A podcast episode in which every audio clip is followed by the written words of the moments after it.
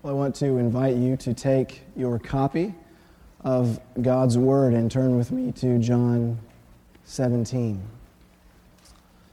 If you're using the, the blue uh, Pew Bibles and the seat backs in front of you, uh, you sh- should be able to find that on page 903, 903. John 17, uh, we are beginning a, a short series on this chapter. Next three weeks we'll be in John 17, looking at uh, the prayer of our great high priest Jesus uh, just before um, he is uh, arrested, tried, crucified. Um, this comes at the conclusion of the, uh, the upper room discourse, his last meal with his disciples. Please excuse me, I, I'm not sure why, but the voice apparently is fading, so just bear, bear with me here. We'll pray for God's help there. Um, this prayer in John 17 is uh, one of the most famous prayers in all of Scripture, uh, perhaps in all of uh, history. It's certainly the longest prayer uh, of Jesus's that is recorded in the Bible. We know that Jesus prayed, we know that he prayed often. And yet, it is really this prayer alone that is recorded for us in full rather than in summary fashion. And it is a prayer the likes of which the world has not seen since. Um, J.C. Ryle, commenting on this chapter, this prayer, he says, It is needless to say that the chapter before us contains many deep things. It could hardly be otherwise. He that reads the words spoken by one person of the Blessed Trinity to another person, by the Son to the Father, must surely be prepared to find much that he cannot fully understand, much that he has no line to fathom. There are sentences, words, and expressions in the 26 verses of this chapter which no one probably has ever unfolded completely. We have not minds to do it or to understand the matters it contains, if we could. But there are great truths in the chapter which stand out clearly and plainly on its face. And to these truths we shall do well to direct our best attention. And so, what, what he's saying there is we are given a, a glimpse, a peek behind the curtain. We're invited into the inner sanctum and we are permitted to overhear but a few words of the eternal conversation that has been going on between the Father and the Son. These are deep things, and so we will not, certainly, perfectly, clearly understand everything said here.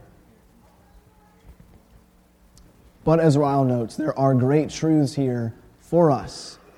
Truths Christ wants us to know and to understand that He desires for us to grasp.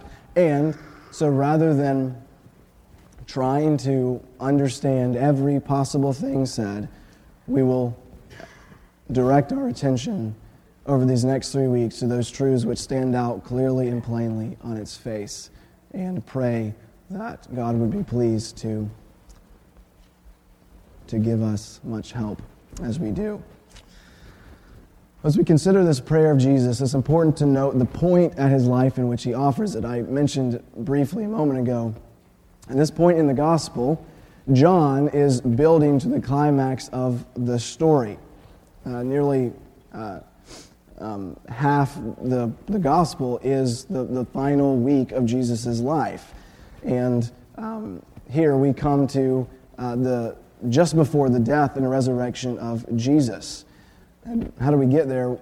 Well, his public ministry uh, essentially comes to an end in John 11 and 12. Um, the religious, leader, religious leaders had decided to, uh, to kill Jesus and Lazarus because Jesus had raised Lazarus from the dead. And they didn't want word of that getting out. So they were just, they were going to kill them. And so it says uh, in John 11 54 that Jesus no longer walked openly among the Jews. And then in John 13 through 17, we have Jesus' Last Supper with his 12 closest disciples. There he institutes what we know to be the Lord's Supper. He sets an example um, of service for them by washing their feet, and he teaches them some very important things about his upcoming departure, known as we call it the, the upper room discourse in 14 through 16. And, and there he specifically uh, is instructing them how to prepare and to be ready for the suffering that they are going to endure in his absence when the world turns against him after it turns against them after it crucifies their savior. And then he concludes the evening with an evening uh, concludes the evening with a prayer. And this prayer is, is not a standalone prayer. It's not a prayer that you can really really grasp all the, the depths and the insights of it um, on its own. It's intri- intricately connected to all that's come before it in the gospel. Um, and specifically what had just come for it before in the upper room discourse. John begins, um, he says, When Jesus had spoken these words, he lifted up his eyes and said, That's John 17, 1. And so, immediately following this discourse in the upper room, he prays.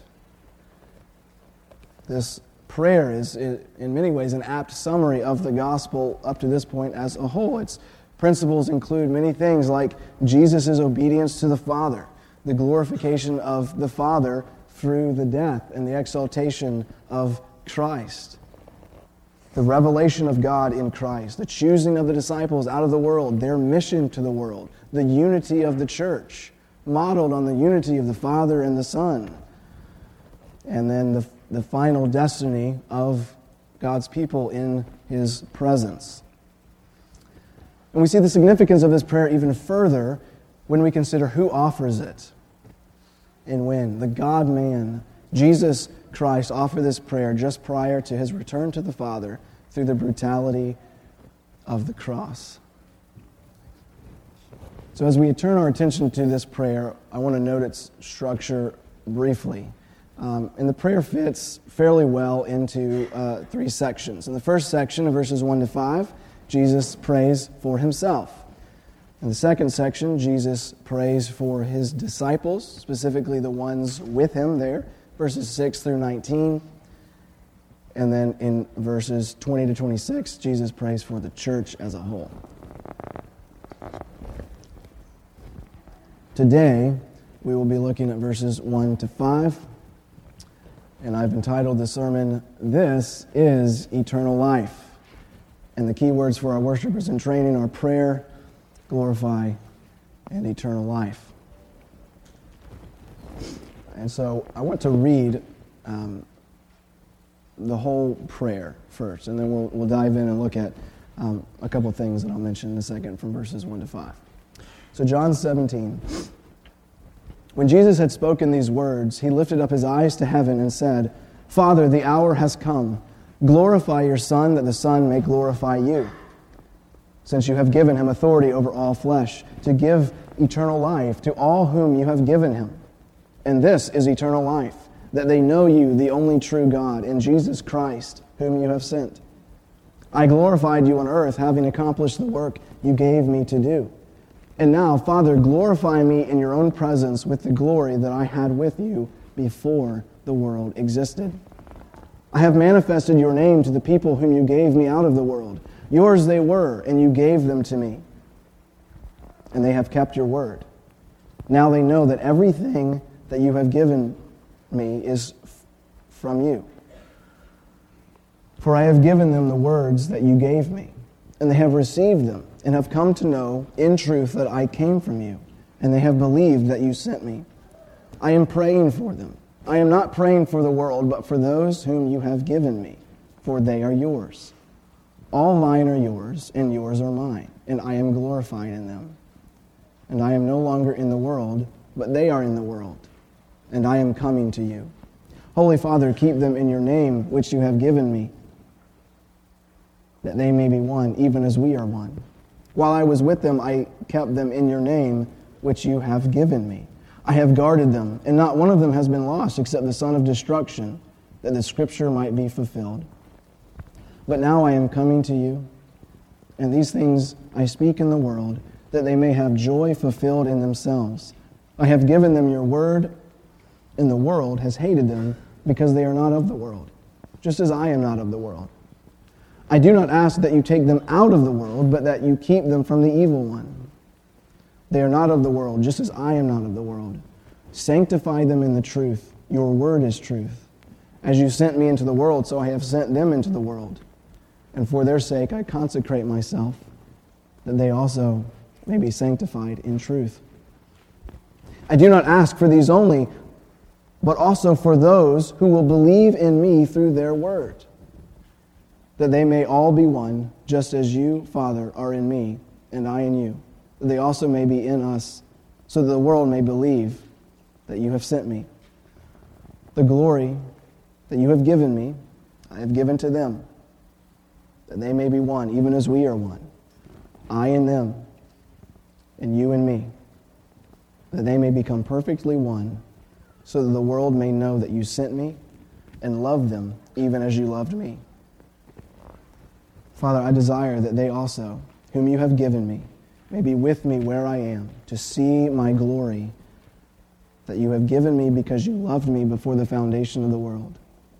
O righteous Father, even though the world does not know you, I know you, and these know that you have sent me. I made known to them your name, and I will continue to make it known, that the love with which you have loved me may be in them, and I in them. And so, as we look together, verses 1 to 5 of this marvelous prayer, there are three things I want to note. Jesus asked that God would glorify him. He speaks of his work and obedience to the Father, and he expresses his desire that his people who experience eternal life would experience it to the full in the knowledge of God. And so we'll consider those three themes Jesus' request for glory, the work and the obedience of the Son, and the necessity of the knowledge of God for eternal life. So, first, we'll see Jesus' request for glory. He begins the prayer by asking God to glorify the Son. He says, The hour has come. Glorify your Son, that the Son may glorify you. He picks this up again in verse 5, asking God to glorify him with the glory that he had before the world ever existed.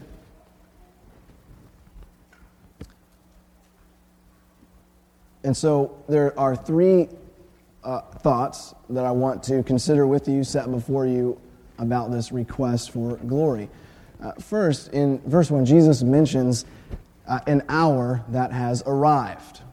He says, The hour has come. Well, what, what hour is that? What hour has come? It is the hour first mentioned to his mother all the way back in chapter 2 of the Gospel.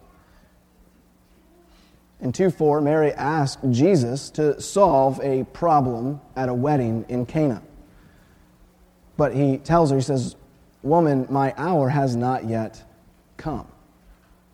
And again, in chapter 4, 21 through 24, Jesus speaks of an hour coming when Jews and Samaritans alike will worship God in spirit and in truth. In chapter 5, 25 through 29, Jesus says there's an hour coming when the dead will hear the voice of the Son of God, and those who hear will live in chapter 7, verse 30, and chapter 8, verse 20, we're told that the Jews were unable to arrest Jesus because his hour had not yet come. Over and over in the gospel, we have this reference to a coming hour. And when we get to chapter 12, remember I said chapter 11 and 12 is really the transition point from when his public ministry has ended and he is now set, dead set to the cross in chapter 12, verses 23 through 26, uh, there are some Gentiles who had come to Jesus' disciples wishing to see Jesus. And upon hearing the, the request, Jesus says, The hour has come for the Son of Man to be glorified. In John 16, the chapter just before this one, in, in the, the very end of the upper room discourse, Jesus uses the word hour in this way as this reference to not like it's 11 o'clock hour, but uh, a specific future event coming. He uses it five times in John 16. And he, he ends John 16. He says, Behold, the hour is coming. This is verse 32. He says, Indeed, it has come when you will be scattered, each to his own home, and you will leave me alone. Yet I am not alone, for the Father is with me. I have said these things to you that you may that in me you may have peace. In the world you will have tribulation, but take heart. I have overcome the world. And so here in John 17, 1, Jesus' prayer is uh, a place where he yet again confesses to the Father that the hour has come. All through the gospel, there's an hour coming in John 12, it's, it's kind of here, but not yet. And then Jesus says here in John 17, to the Father, the hour has come. It is the hour to which every word of revelation up to this point had pointed. Specifically, since Genesis 3:15 and on, this hour was the awaited hour for the people of God. It is the hour of Jesus' glorification. And yet, it's not glorification in the way that we might think, certainly not in the way the disciples would have thought. It is the hour of the crown as obtained through the cross. D.A. Carson writes The hideous profanity of Golgotha means nothing less than the Son's glorification.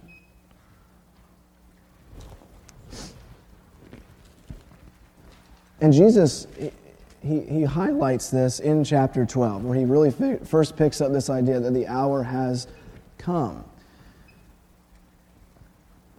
He says in verse 24 Unless a grain of wheat falls to the earth and dies, it remains alone. But if it dies, it bears much fruit. So this is right after he says, The hour has come for the Son of Man to be glorified. And then he talks about a seed falling, dying, and bearing fruit. And then down in verses 27 and 28, he says, Now is my soul troubled, and what shall I say? Father, save me from this hour. But for this purpose I have come to this hour. Father, glorify your name.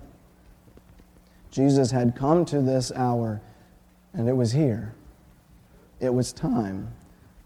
As John says in chapter 13, verse 1, the hour had come for Jesus to depart from this world. And that's exactly what he does. After he finishes the prayer, he departs for Gethsemane with his disciples. He is betrayed by Judas, arrested, falsely tried, beaten, and crucified. On the cross, he breathes his last and then is taken down and buried in a tomb not his own. And he does it all for the sinner's gain, bearing the wrath of man and, more significantly, the wrath of God. This hour is the hour of redemption. It is the hour for which creation has longed since it was cursed and thrown into chaos at the sin of Adam. The hour, Jesus says, the hour has come for Adam the second to undo all that Adam the first had done.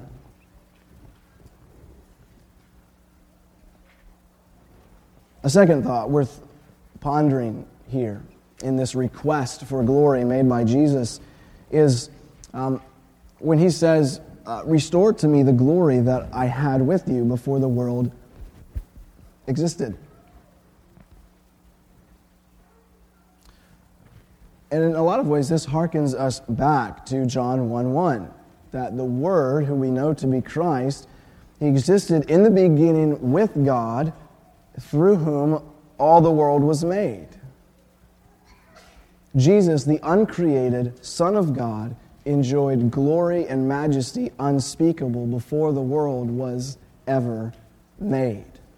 This is what Paul references in Philippians 2 when he says that Jesus didn't count equality with God a thing to be grasped or exploited, but he made himself nothing, taking the form of a servant, being born in the likeness of men. That verse is often misunderstood, but Jesus he, he did not give up his divinity in the incarnation. Rather, it was the enjoyment of the glory that he had before the incarnation. And so Jesus says, The hour has come, yes, for the, the glorification of the Son of Man, both in the cross, the glory and agony of Calvary, but also the glory of the crown. Calvary is one of the great mysteries of the world. His glorification is the gruesome death on the cross, but it's, it is the means of the, the glory of the crown. And so Jesus, the eternal Son of God, here asks for this restoration of his glory.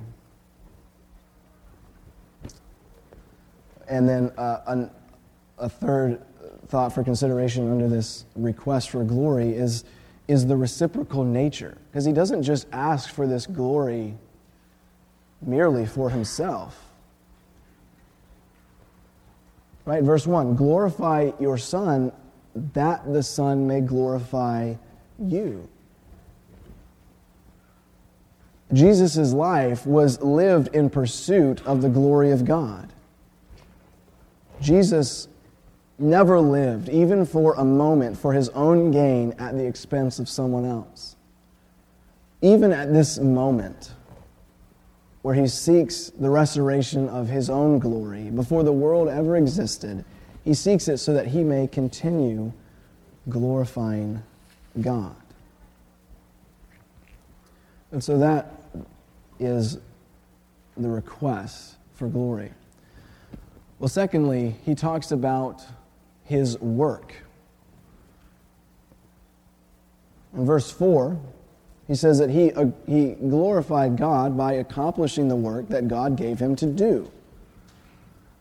And what is the work that God gave Christ to do?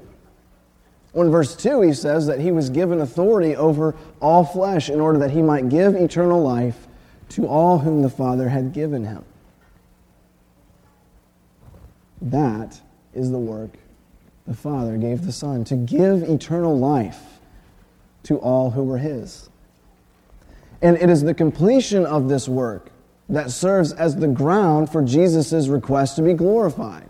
Jesus is saying, Glorify me, that I may glorify you, and do this because I accomplished the work you gave me to do.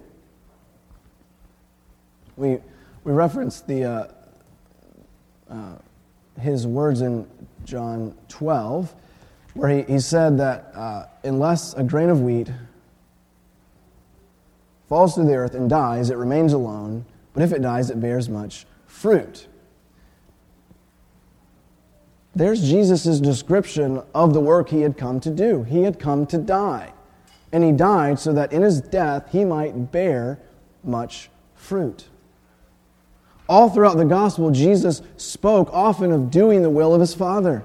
And this was Jesus' life mission to obey the will of God. And he did so in life, and he does so now in death.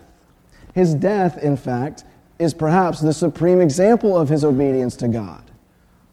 A la Philippians 2. Jesus became obedient to the point of death, even the death of the cross. And so, what is it, this giving of eternal life? How does Jesus accomplish this? Well, enter the gospel. Right? God had created the world, and the world was very good. He had created Adam and Eve, and He'd placed them in this very good world to rule over it all. In a sense, Adam had been given authority over all flesh. But instead, he was ruled by the serpent. And at the serpent's suggestion, Adam and Eve rebelled against God, and they brought death and chaos and sin into the world. Adam and his descendants would be cut off from God, doomed to die, to suffer eternally for their sin against an infinite and holy God. This is the state every person is born. We are, we are conceived in sin. We are sinners because of our guilt in Adam, and we sin ourselves. And yet, this infinite and holy God is also gracious and merciful and abounding in steadfast love. He promised Adam and Eve that the woman would bear a son and he would crush the head of the serpent and redeem his people. Unknown to them, it would be 4,000 years before that baby boy would be born. And during all that time, from Genesis to the birth of Christ, God sovereignly worked in the life of his people under the old covenant to keep them holy and pure, separate from the pagan nations around them, so that the promised seed might come. Jesus descended from Adam, from Noah, from Abraham, and David, was born in Bethlehem by the Virgin Mary. Jesus, the Son of God, was born without a sin nature like we have. He lived a perfect life. He never sinned even once. He obeyed God's law perfectly in every respect in his thoughts, his words, and his deeds. But he didn't come merely to live a sinless life and set a good example for us.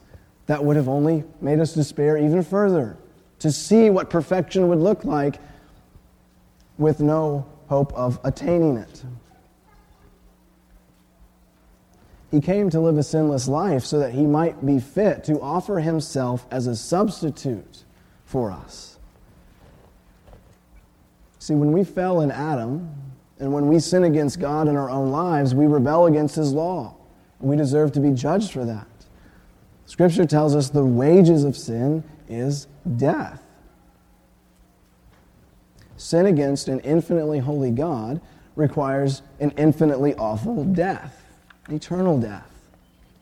Jesus, however, stood in our place. He bore God's wrath so that through him we would be saved from that very wrath. And this is the work that Jesus speaks of here.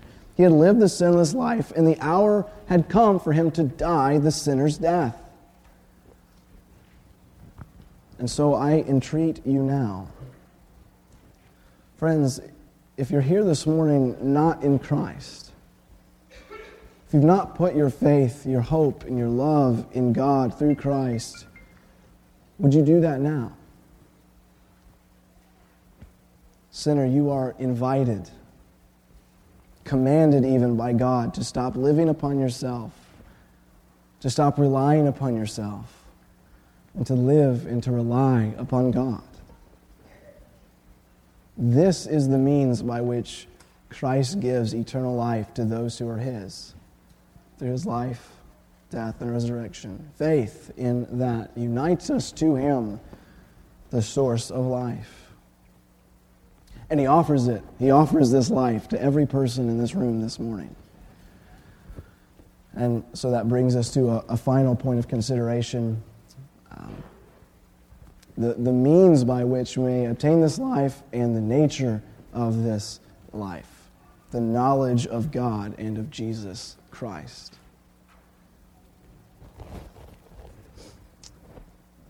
these first five verses in John 17 um, have a bit of a chiastic structure to it, which, if you, know what, if you don't know what that is, it's, it's, a, it's a way of, it's a literary device where you would, you'd write an idea, and then at the beginning and the very end of it, you would kind of mirror that idea. So what we see here is, right, in the beginning, Jesus asked for glory, and in the end, in verse 5, he asks for glory. And then kind of you work your, the next section over, two similar ideas. So in verse 2 and verse 4, he talks about the essentially the work that he had been given.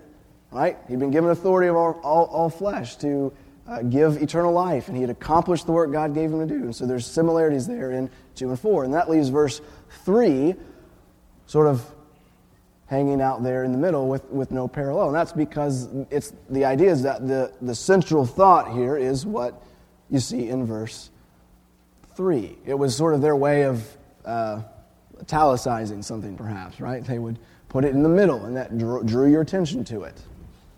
It's what the ancient writers would do. They didn't have computers to, uh, to type with italics. Well, why am I telling you this? It's because I think it's important to see that so that we, we get the centrality of verse 3. Some commentators see verse 3 essentially as a, a, parenthetical assertion. He's talking about something, and then he just, oh, by the way, this is what eternal life is. Just to be clear. But I think instead, Jesus is making a very uh, important argument. He, he very clearly has in mind, I think, what uh, the importance of them knowing what eternal life is. Jesus seeks glory from God for accomplishing the work he came to do, which was what? To give eternal life to his own people. And so, central to that idea in this passage is the question what is eternal life? Heaven, for many people, is simply the place where all their best dreams come true. Eternal life is uh, unending life in a place where you get everything your heart desires.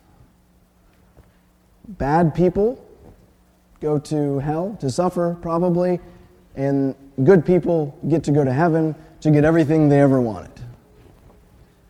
And all of it is completely void of a personal and almighty God.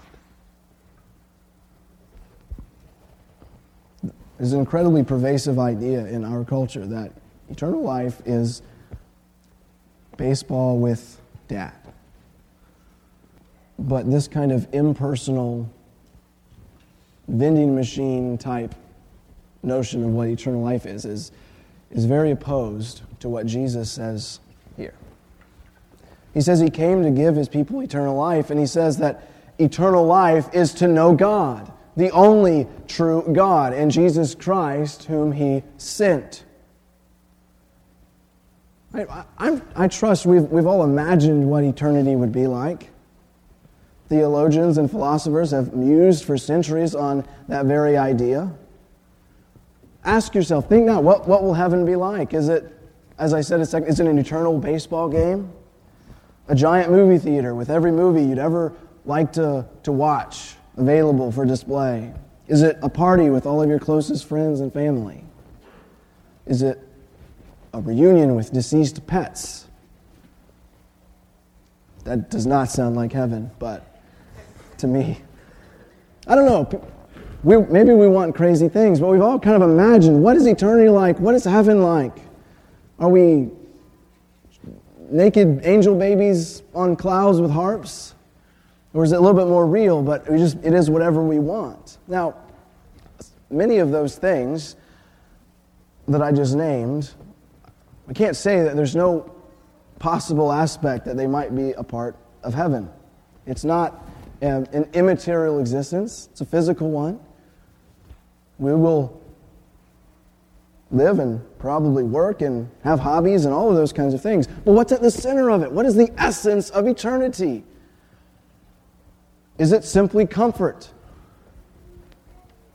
Is it basically a place that as long as I'm not suffering in hell, then that's heaven? This is the oft asked, asked question, right? If heaven, if the Lord was not in heaven, do you want to go there? Would you be content if you had a giant house, whatever food you wanted to eat, a soulmate, and whatever you thought necessary at your disposal? You had some genie, perhaps, to fetch any item in the universe for you. Would you be content with that if God was not there? If so, consider carefully what Jesus says here. He says the essence of eternal life is the knowledge of God. To know God and to know His Son, Jesus Christ, is what makes eternal life worth living. And this is the heart of this first part of Jesus' prayer. Jesus' work was to bring eternal life to his people so that they may know the only true God. This was the hope of the Old Testament saints.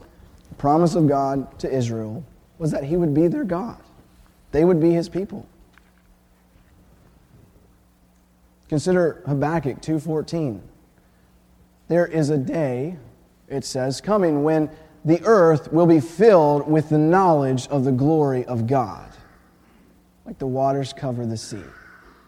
Is that what you want? Now, one other aspect here on this knowledge of God it is not some mystical knowledge of like the divine it's not just a knowledge of, of the infinite void of, of wonder and mystery all around us. It is an intensely personal knowledge. It is a knowledge of God, the only true God, and His Son, Jesus Christ. The only way to know God is to know His Son. John tells us this in 118. It is the one who is at the Father's side who has made him known. Jesus tells his disciples in John 14 6, the only way to the Father is through him. He tells them later, if you have seen me, you have seen the Father.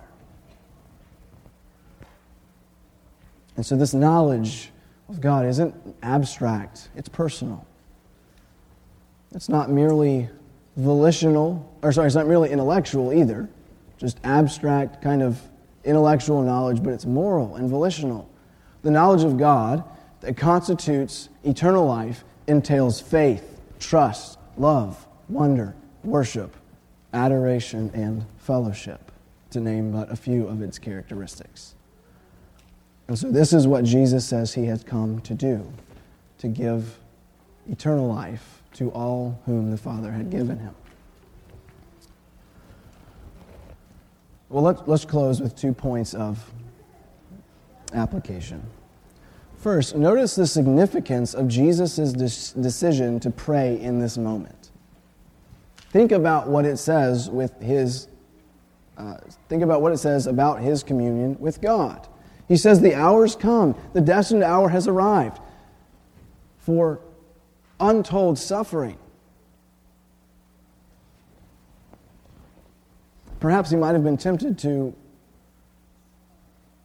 to just turn in to himself, to despair, hang his hat on kind of the, the fatalistic outlook that, well, here it is.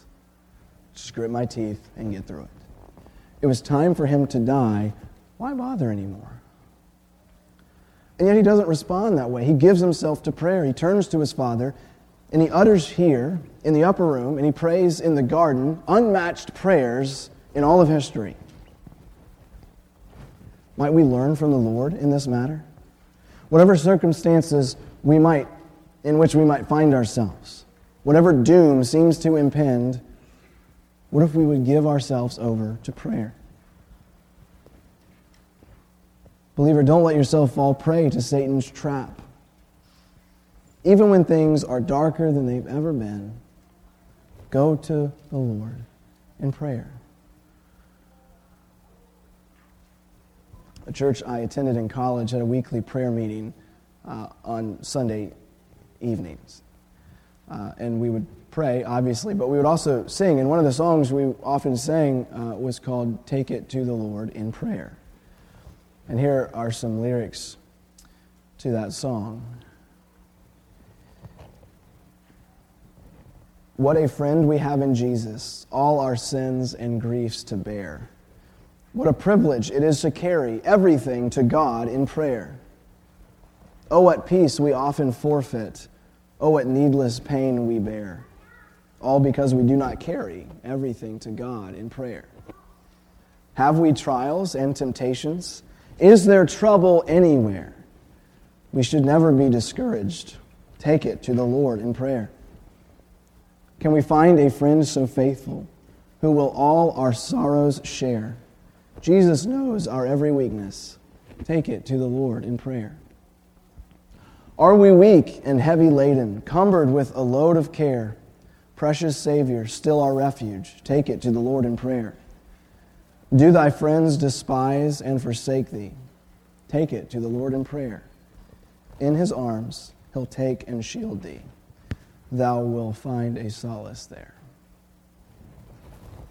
Jesus, in his hour of need, prayed. He didn't fail. He didn't fall. He knows our weaknesses.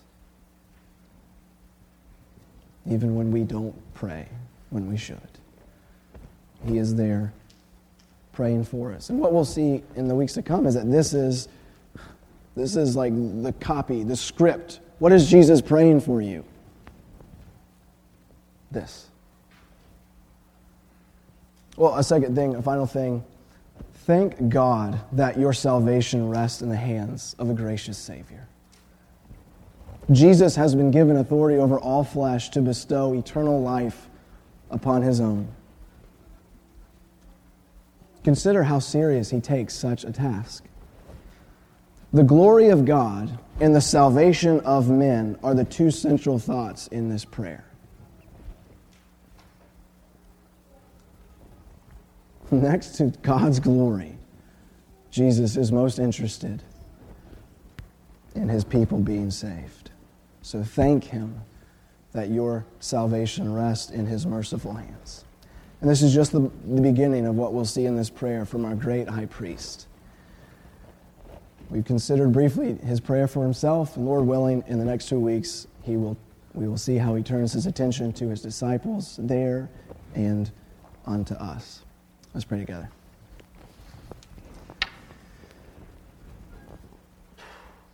Father in heaven, we come to you through our great high priest, Jesus Christ, who prays for us now, interceding for us, who lives forever to make intercession for us. We ask that you would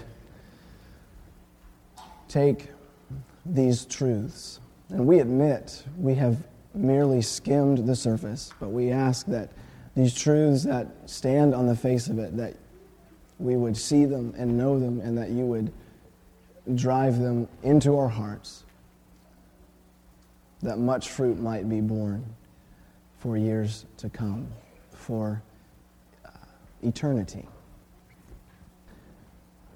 Lord, may our weakness not be a hindrance, but in our weakness, may your power shine through. It's in Jesus' name I pray. Amen.